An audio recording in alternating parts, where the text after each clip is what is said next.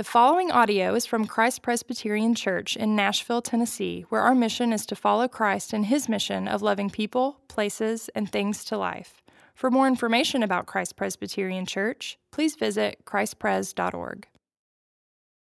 This morning's scripture reading is from Acts 11, verses 19 through 30 says, Now those who were scattered because of the persecution that arose over Stephen traveled as far as Phoenicia and Cyprus and Antioch, speaking the word to no one except Jews.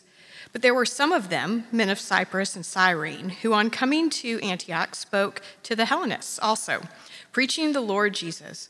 And the hand of the Lord was with them, and a great number who believed turned to the Lord. The report of this came to the ears of the church in Jerusalem, and they sent Barnabas to Antioch.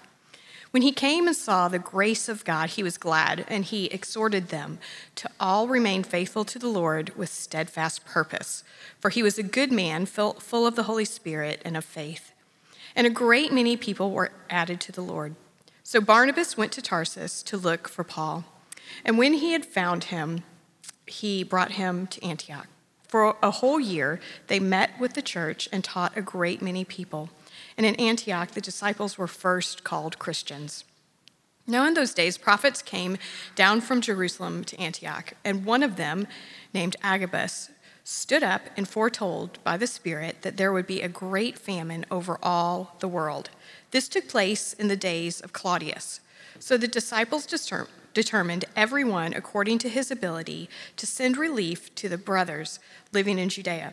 And they did so, sending it to the elders by the hand of Barnabas and Saul. This is the word of the Lord. Praise, Praise be, to, Christ. Christ. Thank you, Jennifer, for reading that once again. Welcome to Christ Pres, everyone. Hi, my name is Paul Lim. If I haven't had the pleasure to meet you yet, uh, I've been here since 2016 serving as a, a scholar in residence. And during the week, I work at Vanderbilt University as a professor there as well. So between those two places, I really get to have a great time of serving God and loving the people there. So if it is okay, let's pray one more time and we'll look to the word together. Gracious God and glorious Lord, as we look to you now, as there are so many people here in great range of age, from middle school all the way to retirees, with various faith commitments and backgrounds. Lord, you know them well. You know them all intimately because you made them. Lord, as we look to you now in opening and reading and listening to and engaging with Scripture, may you be glorified and may your people be edified and encouraged and empowered as well. In your name we prayed. Amen. Amen. All right, so today is the first Sunday after the Titans lost to the Bengals 19 to 16 just yesterday. This is also the 15th Sunday after the Predators opened their 21 22 season against Seattle Kraken, losing that contest 4 to 3. This is also the third Sunday after Epiphany, which might be the least familiar one among the NFL and the NHL calendars. But this liturgical calendar, used extensively in the Catholic and Orthodox and Episcopal churches, reminds us that our life is not merely to be patterned or organized around sports calendars, though a deep, deep committed sports fan that I am, but according to the calendar of the church that keeps in step with the Spirit of God. So, what is Epiphany?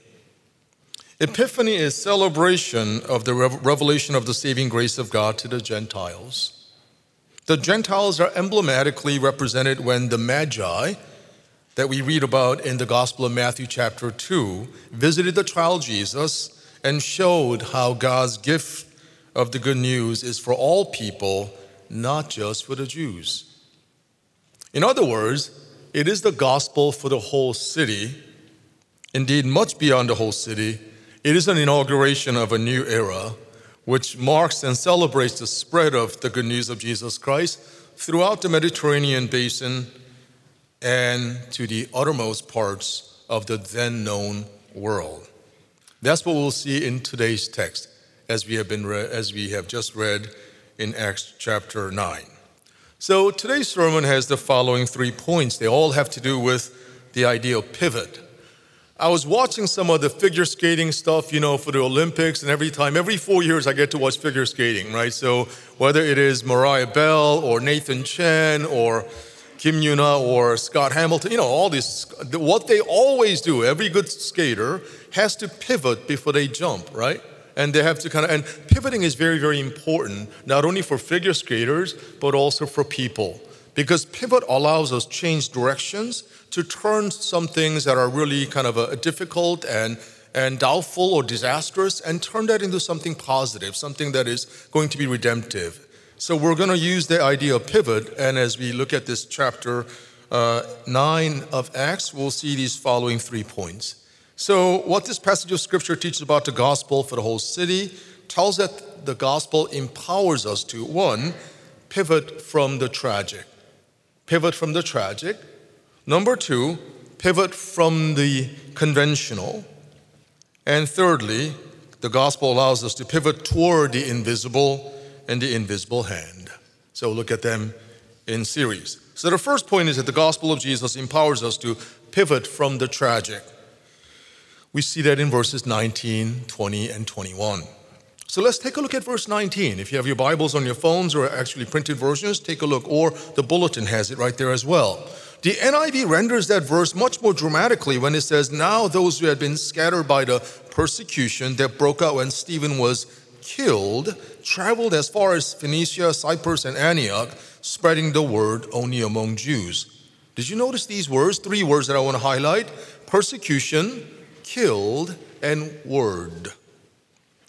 Especially persecution and killed, these are not easy or convenient circumstances, nor was it a time of comfort and complete absence of threats. Quite the opposite, in fact. Think about these early adopters of the word, the message, the followers of Jesus.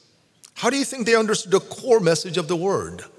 As they were beginning to sow both Jewish and non Jewish, Gentiles and non Gentiles, they are beginning to be sort of the early adopters of the word or early adopters of the message, and they are now beginning to think about their life in light of the event of Jesus Christ. So, how would they kind of understand the core message? What word did they proclaim as they went from town to town?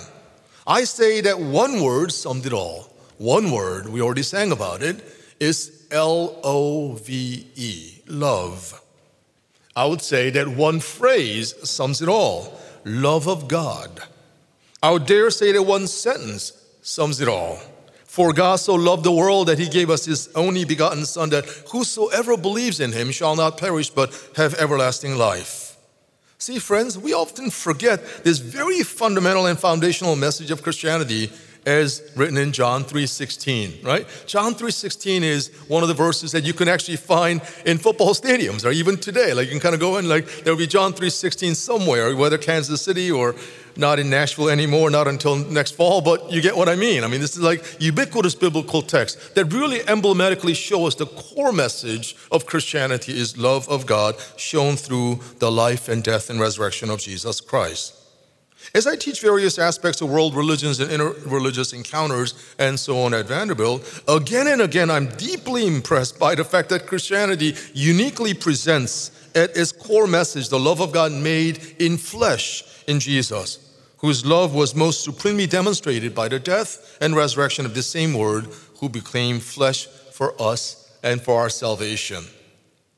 The gospel of love enables us to pivot from the tragic not with animosity or fuming hatred or ready for revenge. You see, these early Christian, early followers, early adopters of the word were persecuted, and one of their own got killed.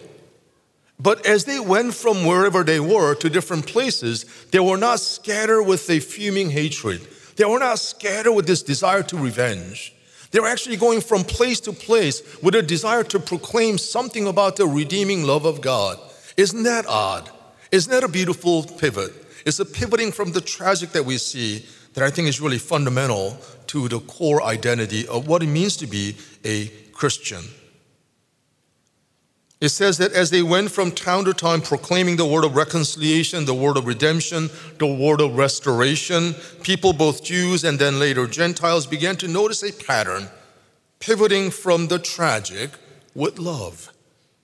So it says in verse 21 the Lord's hand was with them all. The Lord of love, the Lord of chesed, the Lord of covenant faithfulness was with them, so that a great number of people believed and turned to the Lord. So both the God of the New Testament and God of the Old Testament is the one and the same God. God of the Old Testament is God of the promise, God of the patriarchs, who promises to Abraham and Isaac and Jacob and so on that I will be with you and I'll be your God and I'll not leave you until I brought you back to your homeland. That promise God has kept. That same God is the God of Jesus. That same God is the God of Israel, God that we read of in the book of Acts here. That is the God who is covenantally faithful, that God never breaks God's promises at all. And it says in this text that many people turn to that Lord, right? Did you hear that? Turning to the Lord means repentance, changing our changing of our mind about our former way of thinking or living and being. Instead, turning to the Lord of love, they found that the Lord of history, the Lord of yesterday, today, and forever was embracing them, giving them a new identity, melting the hearts of stone and cold into something of flesh, and giving them a new journey as well pivoting from the tragic um, to love. Because they were worshiping the God who taught them the Sermon on the Mount, who said, in essence, love your enemies. One of the best illustrations of that enemy for loving for love, love for the enemy is none other than Reverend Dr. Martin Luther King Jr. In whose honor we had a lot of us had Monday off for MLK Day, whose foundation and ethic came from the gospel of Jesus, as he reiterated a number of times. He, in one occasion in particular, preached a sermon called Loving Your Enemies on 17th of November 1957 at Dexter Avenue Baptist Church in Montgomery, Alabama. And toward the end of that sermon, he comes to this kind of emphasis that the ultimate method of conquering the enemy was by God choosing the ultimate act of becoming a loser or defeated the death on a cross. Now, take a listen to what Dr. King has to say. He says, When the chorus sings, All hail the power of Jesus' name, the power is none other than the power of Jesus to enable the one who was filled with hatred now to love to turn an enemy into a beloved. And our civilization must discover that there is a little tree planted on a little hill, and on that little tree hangs the most influential character that ever came into this world. But never feel that this is tree is a meaningless drama that took place on the stages of history. Oh, no, no, no. It is a telescope through which we look out into the long vista of eternity and see the love of God breaking forth and through in time. It is an eternal reminder to the power drunk generation that love is the only way. It is an eternal reminder to a generation depending on nuclear and atomic energy, a generation depending on physical violence, that love is the only creative, redemptive, and transformative power in the universe. So, this morning, as I look into your eyes and into the eyes of all my brothers and sisters in Alabama and all over America and over the world, I say to you, I love you. I would rather die than hate you. And I'm foolish enough to believe that through the power of this love, somewhere men of the most recalcitrant bent will be transformed. And then we will be in God's kingdom. So said Dr. King. I love you. I would rather die than to hate you, are his words. Breaking the vicious cycles of hatred in the face of persecution and killing, whether between Russia and the Ukraine and many, many other places throughout the world. It is the power of the gospel to enable to pivot from the tragic into the embrace of love. Let's move to the second point then, shall we? The second point is that the gospel of Jesus empowers us to pivot from the conventional. Pivot from the conventional. And we see that in verses 22 to 26. Here we encounter a key episode in the history of early Christianity. Remember, the early Christian community was based firstly in Jerusalem and then went beyond from there, and they were mostly of Jewish background. In fact, the vast majority of the early Christian believers saw that Judaism and Christianity as such were most, mostly continuous And the key link between the two was the Messiah named Jesus. Quite obvious to many of us here today. They were now trying to figure out the question of Gentile inclusion. So, in the beginning, it was primarily Jewish, and the Jews and Gentiles did not always get along. In fact, quite the opposite. So, they were now trying to really kind of wrestle with and trying to square the circle of Gentile inclusion. They're trying to deal with the issues of ethnic diversity and inclusion in the first century in the same way they were trying to figure out today in the 21st. To sort this out, they sent Barnabas from Jerusalem to Antioch. Luke, the gospel writer, tells us that Barnabas was a good man, full of the Holy Spirit. So, how do we know that Barney was full of the Holy Spirit? He was willing to pivot from the conventional. So, what did he do? Notice with me in verse 25. He goes from Antioch to Tarsus, which is about 150 miles. And what does he do there? He's looking for somebody, and that somebody's name, Saul. That, I say, is pivoting from the conventional. And let me tell you why. You see, people in Jerusalem send Barnabas knowing that he's actually a peacemaker type. They hear that in Antioch, people who aren't kosher Jews are turning to the God of Israel. And they are starting to become a little bit concerned or at least curious. They say, okay, hey, Barney, why don't you go there and find out what's going on over there because they're turning to our God and they're not of our people. So let's try to figure out what on earth has just happened here. And so Barnabas goes from where he was in Jerusalem to Antioch. But then as he gets to Antioch and sees that what has happened is really great, and he really urges them to stay steadfast in the Lord. And one more thing he does he actually goes in search of somebody. He travels 150 miles further and finds this man named Saul. What is so interesting or non conventional, unconventional about this move? I would say that because this is pivoting from the conventional, because the Holy Spirit led him to do it. Because the language is very clear. Unequivocally, Luke is clear that Barnabas was full of the Holy Spirit. And one of the concrete proofs of that was that Barnabas was going to do something that was unconventional, pivoting from the conventional into something that is spirit led. You might remember then that from Acts 9 that shortly after Saul's conversion, a number of the disciples of Jesus were afraid of him. Understandably, right?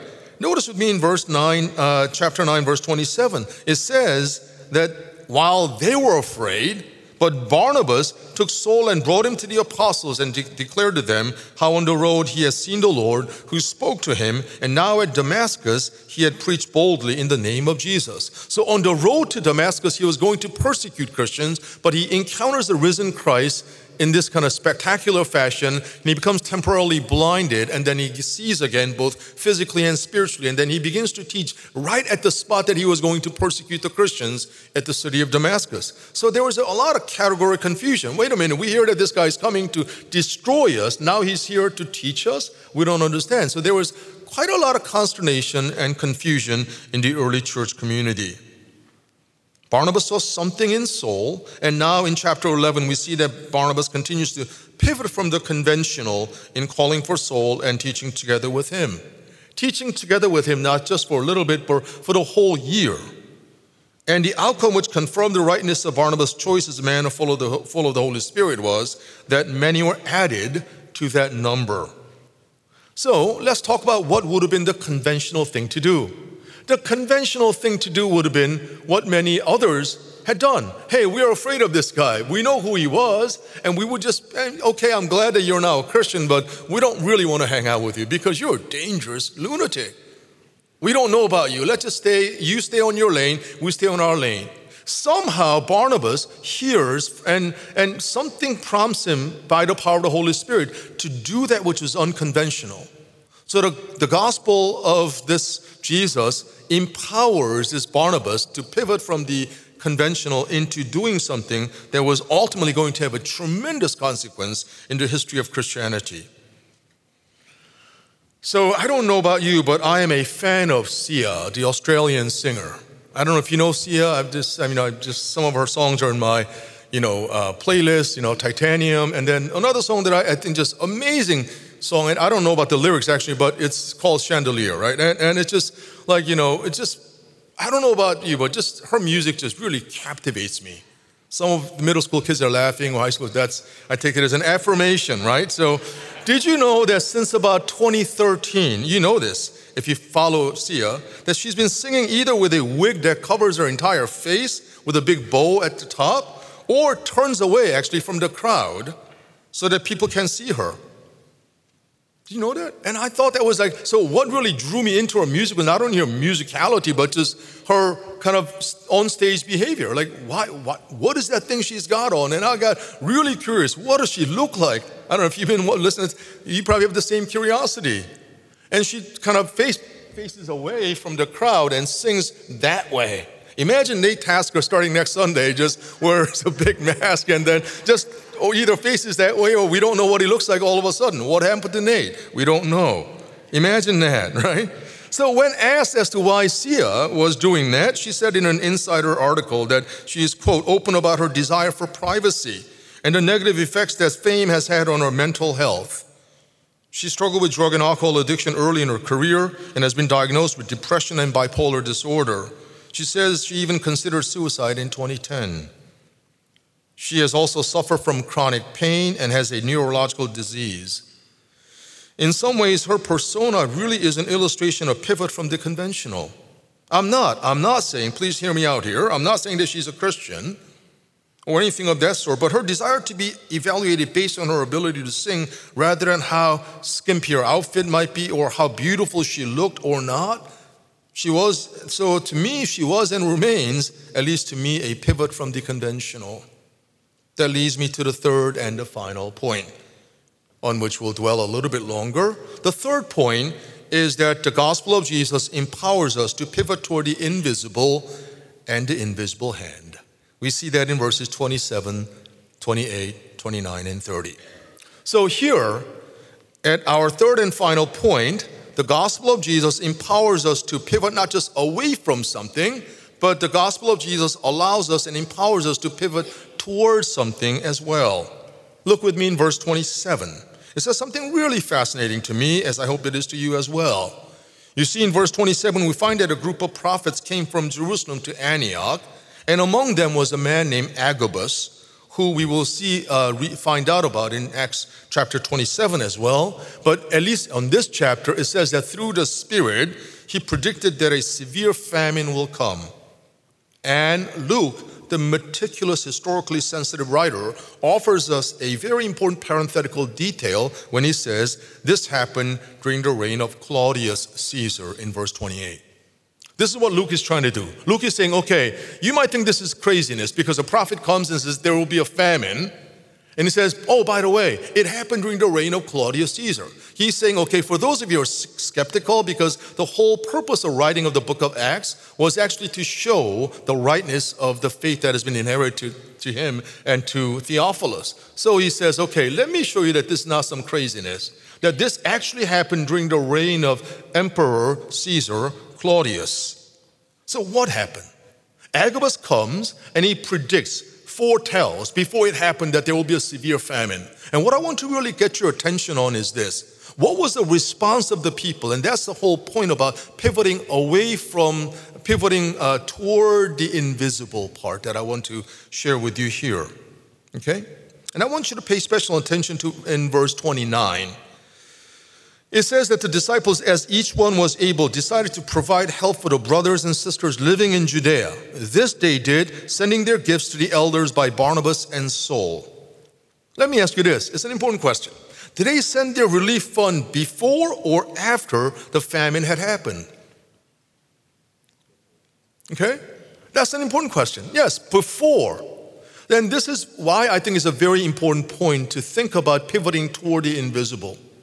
They don't see it yet. It's not in the visible realm. Famine has yet to occur. But this prophet from Jerusalem named Agabus says, and the early Christian community discern the, the presence of the Holy Spirit in such a way that they said, okay, this man is not delusional. This man is not making stuff up. This man is actually telling the truth that is yet to come. But we're going to trust him and we're going to let our brothers, Barnabas and Saul, go to Jerusalem with our relief fund. But guess what else? Many of the Christians in Antioch and beyond were not merely Jews anymore, but Jews and Gentiles starting to come together. And that, I think, is a very, very important point. The gospel of Jesus empowers us to pivot toward the invisible and the invisible hand of God.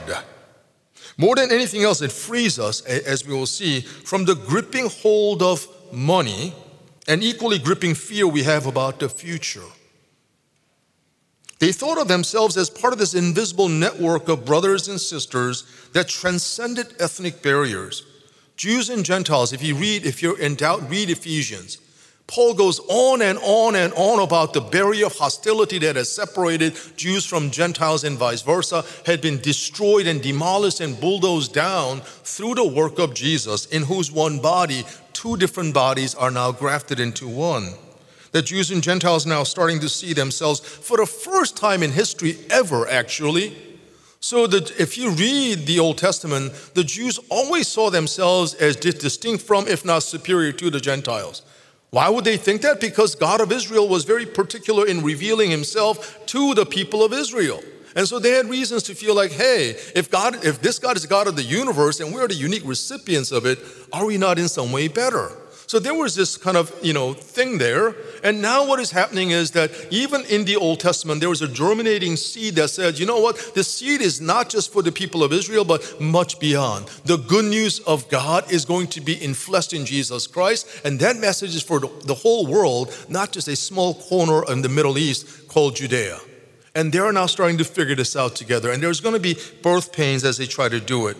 They are now starting to see themselves, struggling towards seeing themselves as equals, as people who shared their fraternal bond through the blood that was thicker than blood of familial bonds. Some of you have been in fraternities before or sororities before. That sister or that brother, in some ways, are thicker to you and closer to you than maybe your own brother because there is, and, and multiply that many, many, many times in terms of the fraternal bond that exists between you and a brother, you and a sister in the name of Christ. That's what is starting to happen right here. Thus, this gospel of Jesus allowed both Jews and Gentiles to pivot toward the invisible, therefore, giving toward this famine that is yet to come. Giving to this, the messengers, Saul and Barnabas, and they're going to take it forward to Jerusalem. So I've said earlier, minutes ago, that you know this passage, this particular uh, couple of verses, at least to me, showed about how they were beginning to be more and more freed from the gripping hold that money had on them. So it is true, it was true then, it is true now, because we'll see some other texts in the in the Bible where it says that you know money can money had a very, very powerful role in enslaving people in the first century as it does in the 21st century. Here are these words about money and how it alienates humans from our essence. This one thinker said, you know what? Money can alienate, alienate us from our true essence of what we are made to be. So this writer says, Money is the jealous God, in face of which no other God may exist. Money degrades all the gods of men and turns them into commodities. Money commodifies everything and every one of us. Money is the universal self established value of all things. Money gives valuation to everything and everyone. It has therefore robbed the whole world, both of the world of men and of nature, its specific and inherent value. Money is the estranged essence of human work and human existence, and this alien essence dominates us, and we worship it. All right. Pretty strong words, pulling no punches. That it says, you know what, money is something that, that basically robs us of our own sense of inherent dignity. And then we, but, but we don't even know, we don't, we may not even care. But so long as we get more of it, it dominates us and we worship it. You know who wrote these words? Karl Marx in 1844. I, I disagree with a lot of what he says, but I think on this particular quote, he wrote this in an essay called On the Jewish Question. I think he's actually spot on in the diagnosis of the human problem that both in 1844, both in the 41 AD, both in 2022 AD, we struggle with money. I do, and I think you do too. Money can blind us, money can enslave us, and that's why the book of Hebrews in chapter 13, 5, it says, Keep your lives free from the love of money and be content with what you have, because God said, I will never leave you, I will never forsake you. Notice that. So, first century Christians, they were told, listen, you know what? Be content with what you have because God's really got your back. Now, at the core of the Christian message is to experience the love of God means that in an increasing measure, we're asking ourselves, I'm asking me, I'm asking you, do you trust this God? Do you really trust this God with your wallet? Do you? And that's where the crux of the matter really is.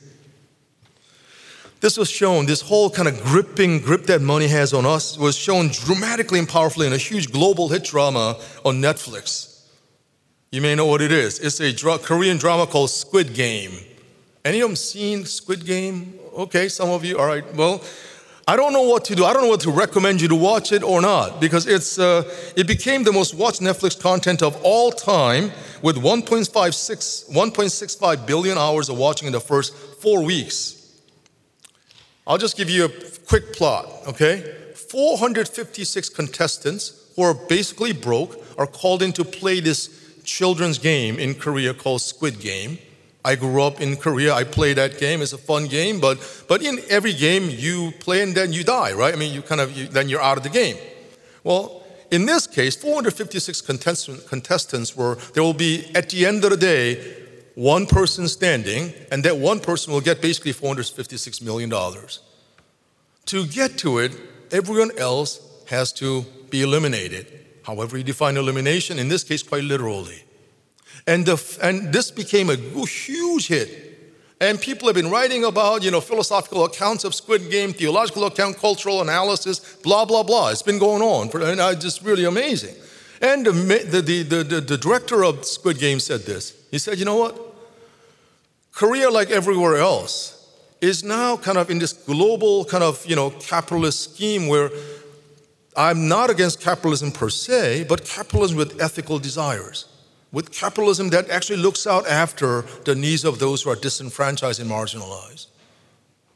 And the maker said, you know, the director said, you know what, I wanted to really illustrate the extreme version of this. You see, this is what it is. The early church community began to see beyond the visible, and they were pivoting toward the invisible. They were saying, you know money is great to have, but money is not my master. Money is not going to dominate me. It's not going to be the end all and be all of my life existence. So I'm willing to give it away for the cause, for the people that I've just become a brother of and sister of. They, they, and we used to not get along at all. We used to despise each other, but because of the new blood that has been infused in my life, what I'm going to do is I'm going to be able to see beyond the visible and see the invisible hand of God. Some of you may be familiar with Adam Smith, The Wealth of the Nations. He talked about the invisible hand that guides all of human endeavors, economic and otherwise. And Adam Smith, as a Scottish Presbyterian, said, This is actually none other than God of Israel and God of Jesus Christ. The invisible hand that guided all things to their ultimate destination is God Himself, guarantor of the life, both here and now and the one to come. See, the early Christian community, with all of their problems, they were known for their love for each other. They pivoted through the love of God that enabled them to pivot from the tragic and from the conventional toward the invisible and the invisible hand of God in the early church, not just in North Africa or Carthage, where Tertullian, this uh, second century theologian, was, but throughout the world, he writes these things. He said that when non Christians encountered Christian communities or individuals, they were struck by this one thing how they loved each other. Not how powerful they were, not how rich they were, not how erudite they were, not how, you know, whatever, but they, how they loved one another. There's a deep ethic of love. And I want to share something with you. This love that came from God in flesh in Jesus Christ was absolutely unique in the Greco Roman context. In the first century world, that idea of God becoming one of us, to live among us, to die for us, to save us in that way was completely unique. And everyone, both Romans and Greeks and Gentiles and Jews, knew it. So, as this early Christian community was beginning to really kind of gather their sense of identity, what did they rally behind? The crucified Lord the one who was crucified to demonstrate to us the love of God. So Jesus said, By this shall all people know that you are my disciples, if and when you love one another. John 13 35. As we are about to come to the table to receive these elements of bread and juice and wine, I want to remind us that this is called, this was called the love feast. It was the agape feast. That was initially a meal that early Christian communities shared meals together as an emblematic sign of their belonging to each other, that they were pivoting away from the tragic. They could only do so because the God of, the God of love was also the Lord of history, that He said, I got your back. They were able to kind of pivot away from the conventional because they knew that out of the ordinary lay the presence of God and the guidance of the Holy Spirit.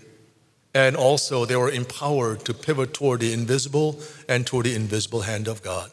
As we come to the table, may we be able to figuratively touch the invisible hand of God as we touch and eat and drink the tact, you know, in a very real, literal way, the body of Jesus and the blood of Christ shed and broken for us. Let's pray together. Gracious God, we thank you. We thank you that you're ever near us and with us in Jesus Christ through the power of the Holy Spirit. May we be able to lift up our hearts as the Spirit empowers us to do that. As some of us are going through various tragic elements of life and experiences of life, COVID and otherwise, as many of us are battling with illnesses and sense of loneliness and isolation, may you continue to empower us with your pivoting ability beyond the tragic and conventional and into the invisible hand of God. The ones that were crucified for us, the ones that are offering these, these gifts to us as a Eucharistic sign of your presence for us and promise for us. In your name we pray with great, uh, great thanksgiving. Amen.